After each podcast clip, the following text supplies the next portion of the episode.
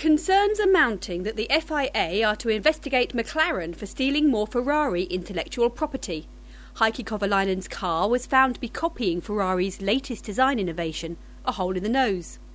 However, according to McLaren, the modifications to the MP4-23 offer no performance gain. They claim the hole in the nose of the car only appeared at the race in Barcelona as the result of Heikki's crash. Gareth Jones on speed!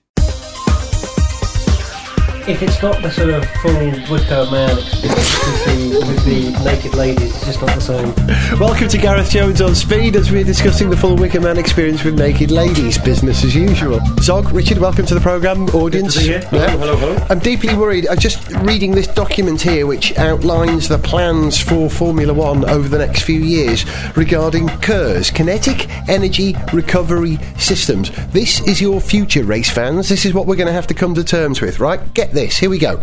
It's a hardcore start to the show this week. Here we go. Uh, Mosley suggested that from next season, teams should be allowed, or could be allowed, to use KERS to draw up to 60 kilowatts of energy from one axle on the car. So they mean front Rear or rear? axle. Rear axle, yeah. Which would allow the drivers to access 400 kilojoules of energy per lap. To use in the form of a boost button. Right, once again, I think I said it in the last Where show. Where have they got this from? Yeah, I think F1's watching A1 really closely again, aren't they? Uh, and then beyond that, here we go. Teams can consider this framework, which would allow that limit to be doubled by 2011, and furthermore allow KERS to work from both axles to draw 200 kilowatts of energy and convert it to 1.6 megajoules per lap from 2013.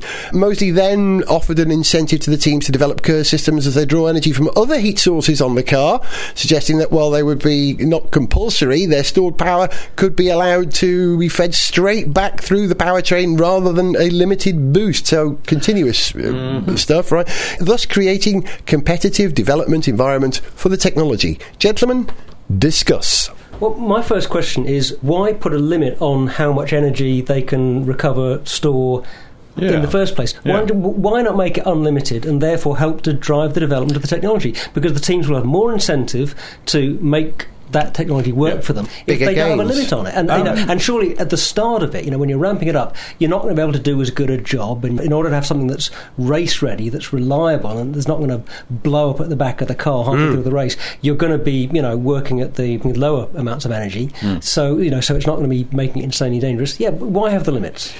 You know I'm a bit thick. how do they measure how many joules or kilojoules or whatever uh, they are actually As- harvesting and storing? in- Asprey. Asprey. As- You what- remember the people what? who used to sponsor, uh, yeah, the jewelers who used to Yeah. sponsor um, Ferrari. They're going to Yeah. get them in to measure the jewels in carats, I think. Right. right. to a So cheap the, uh, the the Jaguar from a couple of years ago that crashed Yeah. at Monaco and they never got that bit of the nose cone back. That would be that would have been quite a quite a high tech car. yeah, Yeah, in- that of could day. harness the pure power of PR rubbish. That, It doesn't take long before we, we, we, we start something sensibly and we degenerate Sorry, to that's my- nonsense. that's my fault. Genuine Off question. yeah. How do they do it? I don't Yeah. understand. Haven't, haven't got a clue. No idea. Can I ask another question, Go Gareth? Because yeah. you know about A1 a lot more than probably we do. yeah. The A1 cars aren't using regenerative regenerative power. Regenerative power. Regenerative power, Very hard to say that. Hmm. Regenerative power. No. They have an onboard boost Yeah. button that is purely just accessing an extra Yeah. shot of power from the Yeah, engine. it remaps the engine, I Yeah, believe, just right. for a So- short so while. This is yeah. a, this is So this is actually different technology, yeah. new technology. Yeah, but the but the end result idea. is similar. Yeah, It's yeah. sort of a, And it's a a- great idea. Oh yeah, Well, well, it's- Champ yeah. Car had it too. You That's know, the first thing, you know. Do we like the? do- But again, Champ Car wasn't was- wasn't Champ Car again something in the engine management or something to do with the turbo? It was to do with the turbo. It was an overboost, I think. Whereas what we're talking about here is, uh, you know, is is a kind of technology that we haven't seen on Formula One cars before. It's basically uh, a flywheel that is sped up when you brake, and then when you want to push to pass, you want to release the energy. Mm. You know, you you release that energy through a clutch back into the drivetrain, Yeah. and uh, and you get a bit of a boost. But I, I think I read that the the Toyota, uh, one of the Toyota team uh, seniors, had said that they weren't that impressed with the F1 plans for kinetic energy recovery because um, because it, it because it wasn't ambitious enough, and that they were already recovering more energy in some car that they're running in a Japanese race series a Supra of some kind, hmm. Oh. than is, is, is going to be recovered by the, the F1 systems. And it seems to me that if, if F1 is supposed to be a premier race series, Yeah. it should be pushing the boundaries. It shouldn't be lagging behind anybody else. Toyota would say that, of course, because they're the leaders, they would argue, in hybrid technology, and that's in some form kinetic energy recovery, isn't it? Or certainly energy recovery. It has that facility, yes. Yeah. However, Yeah, and, uh, yeah, and, and, that's true actually, and it might well be that what they were talking about there was a hybrid drivetrain that's storing uh, energy in an electrical form Hmm. rather than storing the energy as these things are in a in a mechanical form in a in a really fast, heavy little flywheel. I'm intrigued by this. Talking about flywheels, do you remember a few years ago, Chrysler developed a, a sports prototype for Le Mans called the Patriot, which had a flywheel. Which would do Yeah. exactly that. It had a gas turbine engine and this Yeah. flywheel which would store up this energy and it would allow them to use it whenever they needed it. The reason, I understand, that it didn't catch on was they couldn't keep the flywheel on its pinions. Is that what you call it? The mounts? The mounts. that it- Bearings, bearings, yeah. Because this thing was whizzing around at something like 40,000 RPM, or, or even higher than that, I think, it was just launching itself off through the side of the car, and it was lethal. And the only time that the car run was a demonstration at Donington, and the reason that it was at Donington is because it's got hills. and it was actually freewheeling because they couldn't make it work. Did you know, speaking of which, because that's the thing, gas turbines f- spin incredibly quickly. Yeah, yeah. and it's you know it's one thing spinning quickly rather than you know an F1 engine which does 18,000 RPM or whatever it can do, but that's It's lots of crank. things it's lots of things moving around in one and- yeah. crank, and it's not going to fly off really. But gas turbines is one big thing, one big impeller or whatever, spinning around really quickly. When Rover were doing their gas turbine work in the 50s, which led to the Rover BRM Le Mans car, which we were Yeah. talking about off air before. But a lot of the engine test cell work they did in the 50s, the engineers resorted to standing behind a wall of sandbags because quite frequently the engine would just explode. And because Wow. it was moving so fast, these bits of impeller would fly off and jam themselves in the wall. It was oh. dangerous, lethal stuff. Well, well, that's it. At the same time, I'm quite excited to see where this is going to go and, and what used teams are going to make of this. To me, the obvious question about this is how safe can it be? Because mm. you're packing quite a lot of energy into a very small mechanical device, and yeah, if something goes wrong, you've got quite a big explosion waiting to happen at the back of the car. Hmm. well, yeah, I suppose. But then again, that- jet that- engines don't regularly sort of spit out stuff, and they've spin pretty fast. They don't now, but then you know we've had a lot of development of gas turbine of Yeah. turbine engines over a very long time, and certainly I, I think the first aircraft turbine engines weren't anything like as reliable. You know, now it's a very reliable technology. I don't. But is that it? Can they use some of the, the, the bearing technology that is now so advanced that it, it stops things flying off at random? Maybe they can. A I know what you mean. Though. no It's like idea. it, Um, could still be. But, but I suspect that the problem is going to be more to do with things like maybe the clutch. As I understand it, you've got to have a continuously variable transmission system to feed energy into the flywheel and get it back out again. Oh, okay. And I think I'd have thought that would, might be the might be the weak point. a lot of complicated things going on. Well, I Yeah, so interestingly, it's how, technology. how many finishes did we have at the first race of this season? Something like seven Eight, cars finished eight. this year. Wasn't even that much, was it? But uh, that always at the start of the season, you don't get many cars finishing because they're developing new technologies which go wrong. Uh, you know, at the start of the next season, when all this occurs, if we get one car to the finish, that'll be doing well, and I think it'll be the car which doesn't employ Kers to get there. It'll be a Super Aguri if they're running. And, and interestingly, of all the teams around at the moment, I believe William were well advanced on that stuff. So Williams has certainly got an advantage. Hmm. Here's the surprise left field advantage for me: Force India. Force India are owned by Vijay Mallya. Vijay Mallya, who runs what sort of company in Steel Company, amongst other things. amongst other things, primarily though Kingfisher Airlines. Kingfisher Airlines has just done an enormous deal with Airbus Industry, Yes. a division of EADS. Airbus Industry are going to do some development work for Force India regarding kinetic energy recovery systems and turbines and flywheels and all that sort of thing. How about that, eh? Ah. That isn't well, yeah. Although to, just just to, to throw a slightly negative note in here, um, the uh, at the same time that the, the yeah, it sounds like Force India could be getting you know a, a, a really good leg up in the development there, you know, and, and maybe be doing technologically in that area work that might compare with you know what some of the top teams could be doing, conceivably. Um, I think if you actually, I, am not sure about this, but I, but I, I, think if you actually look at the amount of energy they're talking about, you know that 400 kilojoules. Um, what are the numbers again? Two, 200 kilojoules and convert it to 1.6 megajoules per lap. Yeah, if, if you actually work out how that compares to the amount of energy that you put through the wheels by burning fuel during a lap, it's really not very much. It's sort of uh, a mm. couple of cc's of fuel, basically. Okay. Well, the interesting thing about all this is that whenever there is a massive fundamental change to the rules, he does even up the pack a little yeah, bit. Yeah, for sure.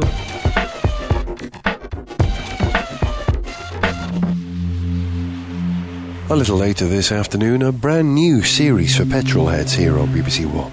Gareth Jones on Speed, the TV show presented by Richard Porter, Zog, and of course Gareth Jones. But first, here's Steve Rider and Martin Brundle as Formula One returns to the BBC.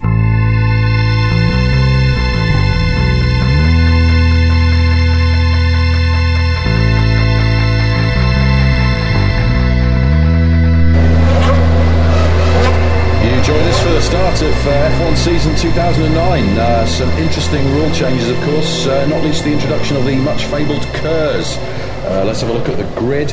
On pole, we've got uh, that bloke who used to be all right for Team GB in A1 Grand Prix. Uh, alongside him on row one, the lead singer of Simple Minds. Um, and, well, that seems to be it. So you'd have to say, Martin, there seems to be a hideous mix up. Oh, I don't know. At least James Allen isn't here.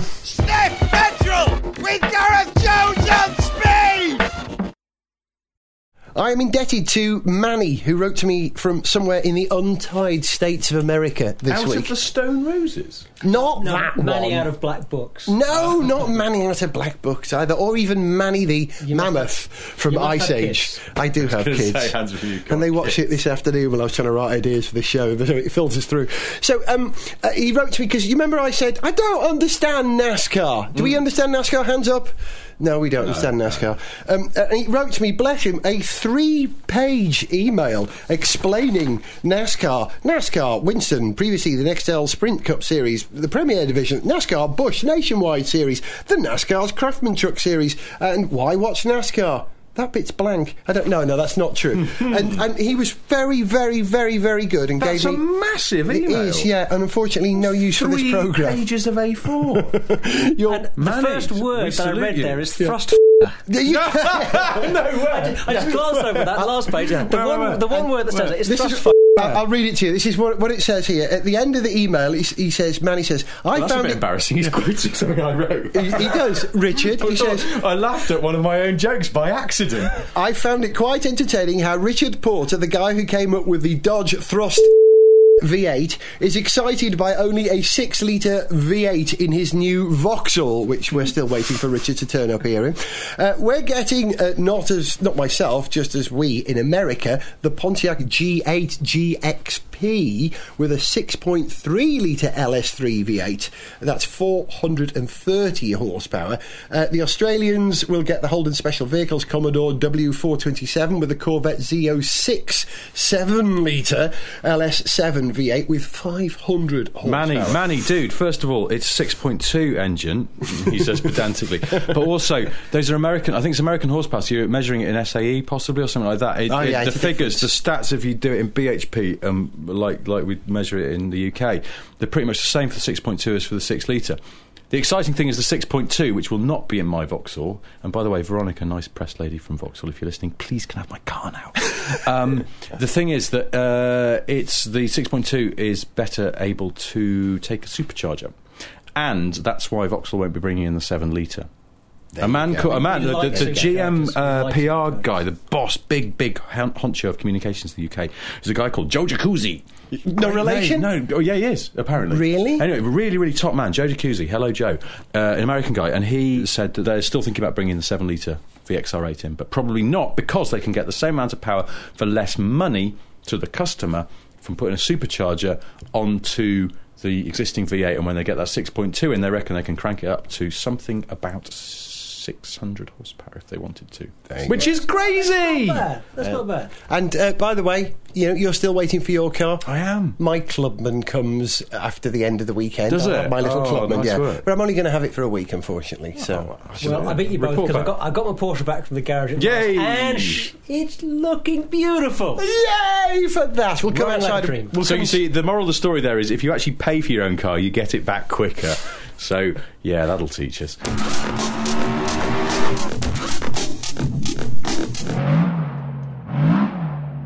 I quite like touring cars. Okay, I'll put my hand Thought up. you turned into Tom Paul in there. I, quite like touring cars.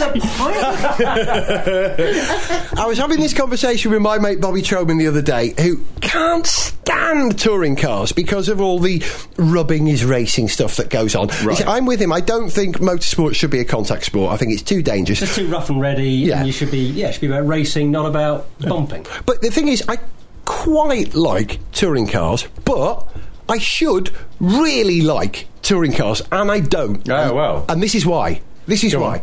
It's because of the names of the people who drive it, right? I, I'll come to the names in a moment, but right, we were at Brands Hatch, Violet and I, for a touring cars race a couple of years ago, guest of Jason Plato, who's a great bloke, right? And Violet had never seen touring cars before. She watched the race. The race was very entertaining, and we stood by the paddock as all the cars came into the paddock, and the doors opened, and the drivers got out, and Violet nearly had a happy accident laughing. she nearly wet herself laughing because they all got out of the car wearing full race suits, Nomex, helmets, gloves, racing boots, the full kit, right? As far as Violet's concerned, she's just watched a bunch of civic hatches going around the M25 and expected them to get out of the car. Here comes Violet now. What did you expect them to wear? Berlin. V? Here she is again. Well, I was most surprised about their footwear.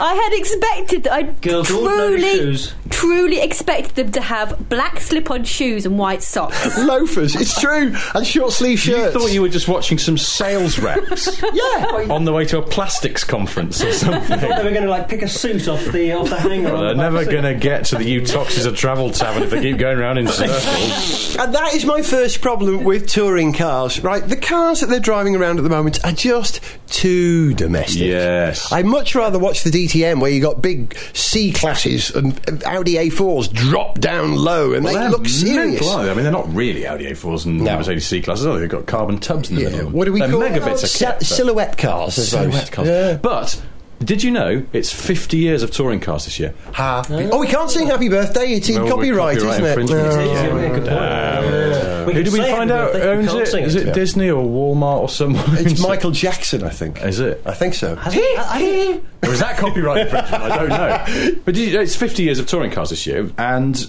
uh, We, so we were, we were going to do a thing on Top Gear about it, hopefully, and we were looking back at it, and, and you're right, too hatchbacky now. Yeah. Where are the Capris? Oh. Where are the Rover The SD1s? Cortinas. Yeah. Yes, the Lotus Cortinas. The big The cat. Alfa 155s. I mean, that was a fun. That was yeah, a fun yeah, yeah, yeah, car. yeah, that was pretty good. The. Volvo 850 T estate. bonkers, but brilliant. God, it got people talking. Where going right back were those epic struggles between Minis and Ford Falcons. Yeah. which you can still see recreated at the Goodwood, Goodwood, uh, revival. And I have never seen something so extraordinary. These little huge A35. Langeos. yeah, and, and there's on the straights these thundering V8s go by, and then the corners they have to. You, Jam on their rather bad anchors, and the mini just goes through, and it's oh fabulous. Yeah. where's that? Yeah, where's that's- that? yeah. What you should get now is a Daewoo Matiz touring car. Yeah. and then get a Mercedes S Class or a Jaguar Yeah. XJ8 touring car and have that ridiculous mismatch of sizes and straight line speed versus cornering because it made it. It's brilliant. The Goodwood Revival is extraordinary when they bring out the old touring cars. It's fabulous. I, am So why don't they do it like that anymore? What's you know what? oh, I- Cost. Who's ruined it? What's the, The- you know, it's the rules interest of as well? cost. Who do we Rules are all- blame? yeah, two litre, aren't they? Yeah. Well, it, it's, it's too much to do with I would get it's, it's just a marketing thing that Yeah. you know the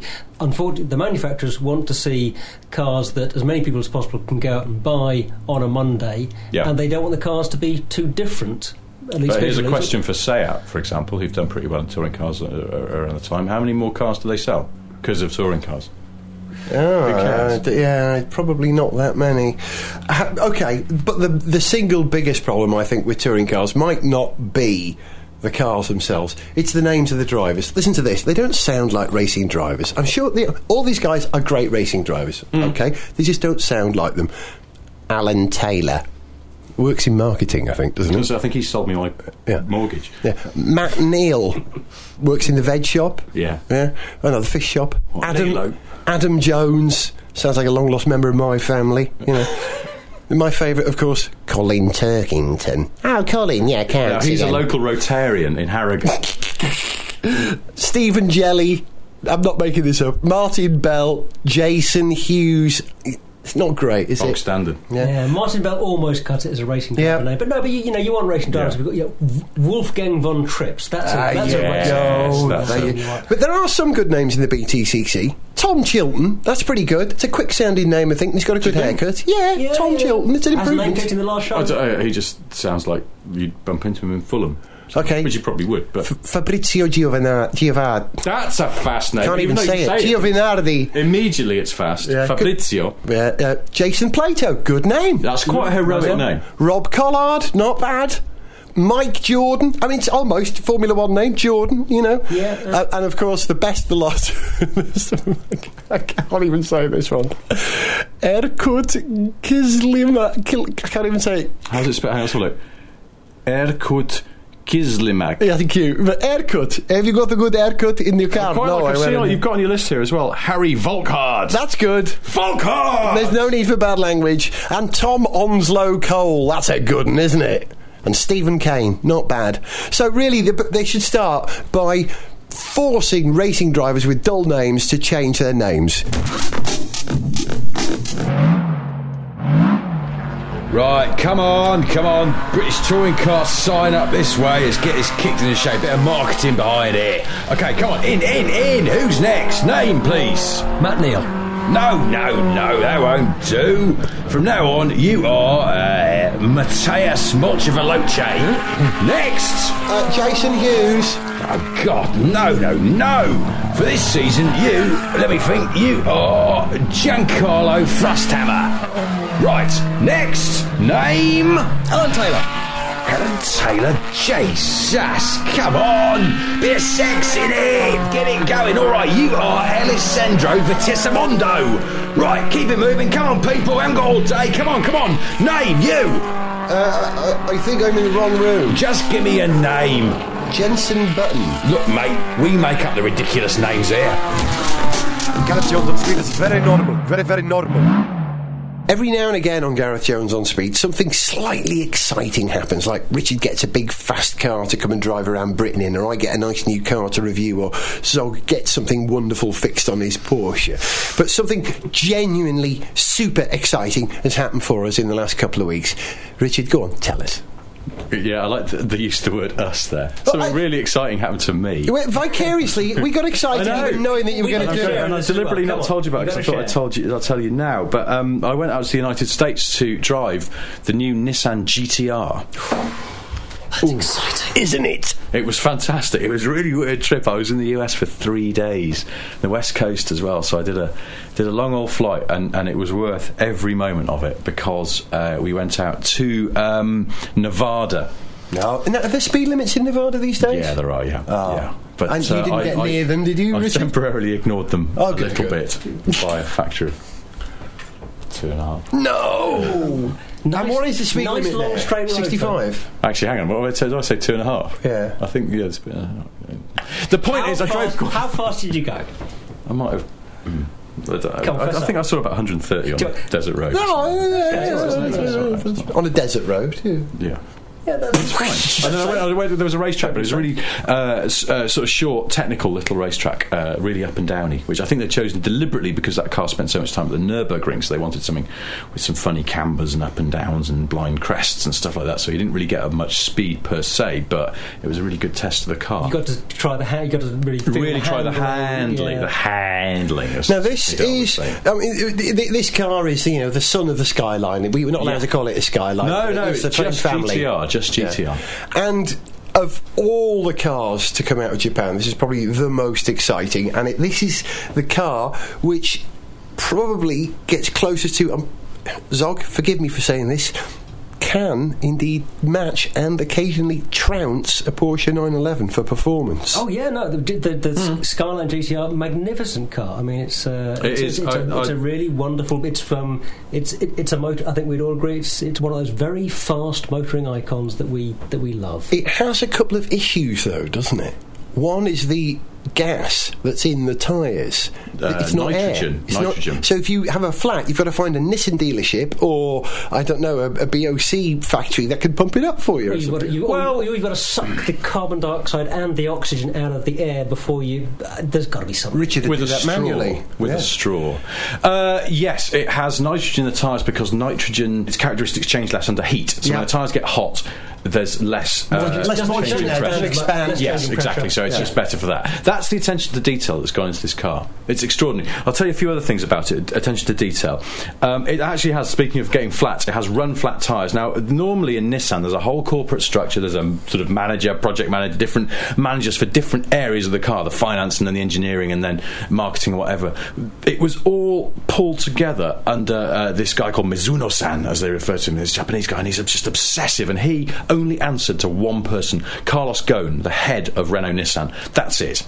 If he wanted things done, The Mr. Bean of motor Yes, Mr. Bean. He looks just like him. have you seen him in a race suit? I saw a picture of him in a race suit. God, it's embarrassing. Anyway, but he's a d- brilliant, you know, manager, and he's turned Nissan around. And, Ah, and, yeah. and, and this is how he has then allowed them to do this car. He felt it was important to do it, but he, you know, nothing can happen until the company's making money. This car will make them money. Which is all the more extraordinary when you hear the, the detailing that's gone into it. I'll give you an example. The aerodynamics on it. There's things like if you look at a picture of that car, the rear pillar, the very back pillar, has got this sort of funny crease halfway down it, and it looks like a sort of styling affectation and a bit of an odd one that sort of breaks up a smooth line. But it's purely there for aerodynamics. It splits the air and it forces some of it towards the rear wing, which is there for purely aerodynamic purposes. It looks a little bit tart. It's the one bit of the car that you think makes it a little bit a bit brazen and a bit much. But it is absolutely there to provide positive downforce at speed, and it really works. So, to get this sort of detailed aero work, the front wings, they triple stamp the panel. So it's stamped in a press once, and in most cars that's it, then it goes onto the body shell. But no, stamp once, stamp twice, stamp three times to get an absolutely crisp line along the top of the wing because it's there to deflect air, and where it drops down the back, it, it shoots clean air along the sides of the car to make it aerodynamic. It has a, a, a coefficient of drag of 0.27. That's pretty good. Now, for a car Yeah, with wings on it that generates yeah. downforce, that is extraordinary. Now, here's how they did it. A normal saloon car, one of the American engineers who worked on, on the, this Nissan said to me that uh, a regular Nissan saloon car, they do all the aerodynamics on computer, then they'll bung the clay model into a wind tunnel for two or three weeks just to make sure that everything is okay, and they'll do a bit of tweaking. Two or three weeks. The GTR was in the wind tunnel for two years.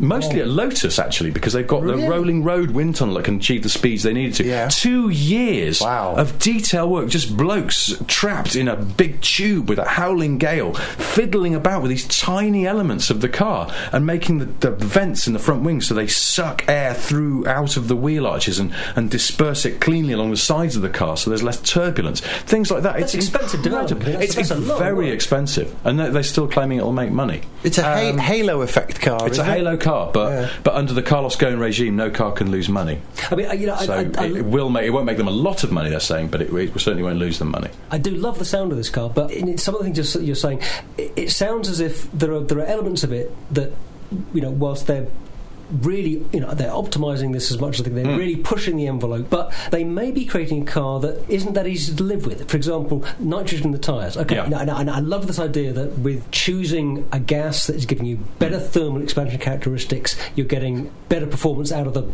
wheel and tyre package, I guess. Yeah.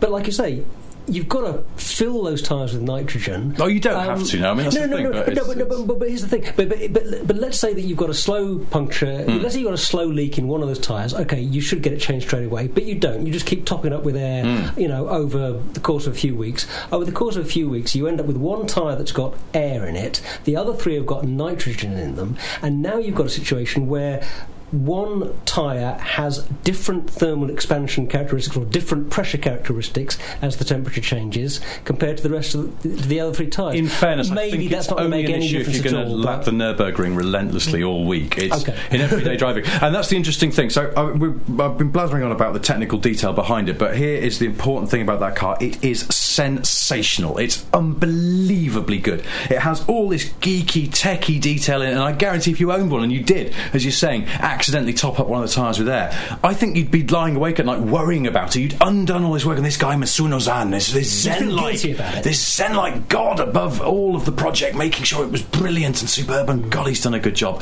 And they're still claiming there's more to come as well. Wow. They- um, Oh, yeah, they're they've talking about- changed it. yeah, there's a They've V-spec version There's a coming V-spec out. version, Yeah. but better than that, they they keep they just keep on going. They realise they if they change the spec of the cradle that holds the transmission, the subframe slightly, they could make it stiffer, which would hold the subframe in place. Now, the engine and transmission are angled such that they're slightly angled so that it's not a, a level plane between the back of the engine where it then runs straight down to the gearbox at the back. It's slightly angled because they realised under hard acceleration the engine cants backwards on its mount. And when it cants backwards on its mount, then it forms a straight line. So you've got your minimum frictional losses then. Nice. That's how geeky this car is. Nice. And the trouble I is with it. geeky cars, I sometimes think that geeky cars, uber geeky cars, and the Japanese do this better than anyone. Sometimes they can they can refine out all the passion and all all of the driving pleasure, and actually you end up with this incredibly efficient machine. But there's no there's no joy to it, and it can be a little bit soulless somehow. Hmm. With this, somehow, and I think it's because it was you know it's it was one man dictated how it was. It is a superb driver's car. Everything about the paddle shift, double clutch gearbox is brilliant. It grips and handles, but it does it in a way that is both fun. But it's also just technically brilliant, and, and I would say better than, than a Porsche. Sorry, Zog. That's- Really. I'm- I'm- and the power, the I'm engine. The only thing I have one criticism of it, and this is where it does become a little bit anodyne. The noise it makes, not exciting. Not an exciting noise. It doesn't. It doesn't. Yeah, it Is that doesn't roar or noise rules in America and Japan. Well, I think it's probably yeah, it's, it complies with global whatever they are noise regs, but Astons do that and they just have a valve. No, it just makes it's got a bass line which is a V6, and then it's got this sort of funny whine which I guess is the turbos. Turbo whine, I guess, yeah. But it's almost like it's digital because when you change gear and the gears change like instantly because it's double clutch, so bang bang bang bang bang, and when, when you do the no, the, the whir sort of goes. "Whir, beep, beep." It's almost like it's just it's just like this digital noise. It's weird. Right. Um, I, I'm glad you, you mentioned choosing it over a, a Porsche there. You Yeah. might have on it because that's exactly what I was going to say to wrap this up. You know, given the choice, what would you take? Would you take a 911 GT2 or the Nissan GTR? For Yeah. pure driving, I'd have that. And for fifty-three grand in this country, I don't know how they're doing it. Yeah. Sog? Well, I d- don't know how they're making money on that, yeah, by the, No, by the it's sound of it, very expensive. I, I think I'd like to have a really good long test drive of both. Then I'll let you know. We'll see if we can arrange it. That's it, six months with each would do me. Me, me I'd, I'd take the GTR. I would take It's GTR because. I've proven It's Japanese experience. And there's just not that many of them compared to 911s, and everyone drives the 911s these days. No disrespect, it's a wonderful car, but I think I would have the GTR. I, don't know, Right, I, I think it might be cheaper to run. Might, you know, service bills might be a bit lower. Maybe, maybe. maybe not. And you can always swap the indicator stalks for the Nissan Micra. No! Right, that's it. Um, uh, say goodbye, fellas. Bye. I'm going to leave you with a piece of music which I, I wrote a while back. I've been saving for the right moments, and this is the show to put it in. This is my interpretation of the Ramones. This is the Ram Ones. Sheena is a race car driver. Why is it in this show? Because it has the line, "You won't find me in a Nissan." Okay, maybe a GTR. Bye. One, two, three, five.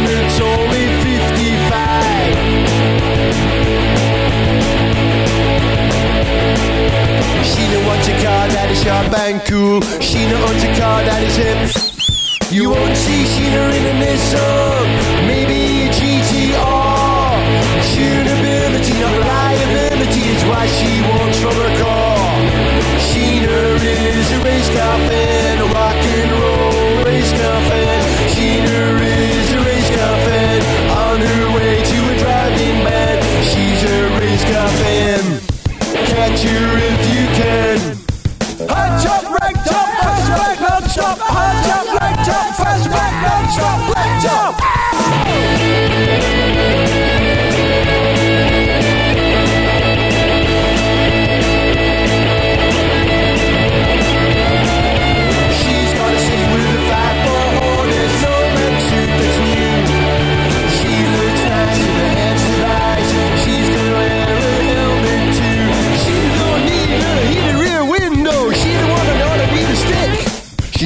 lots of grip. She's a race, a race car fan, rock and roll for race car fan. She's race, a race car fan, on her way to a driving bed. She's a race car fan. Catch her if you can. Write to the show on speed at garethjones.tv. Read more info at www.garethjones.tv. Subscribe for free at the iTunes Store. Gareth Jones on Speed is made by Whizbang.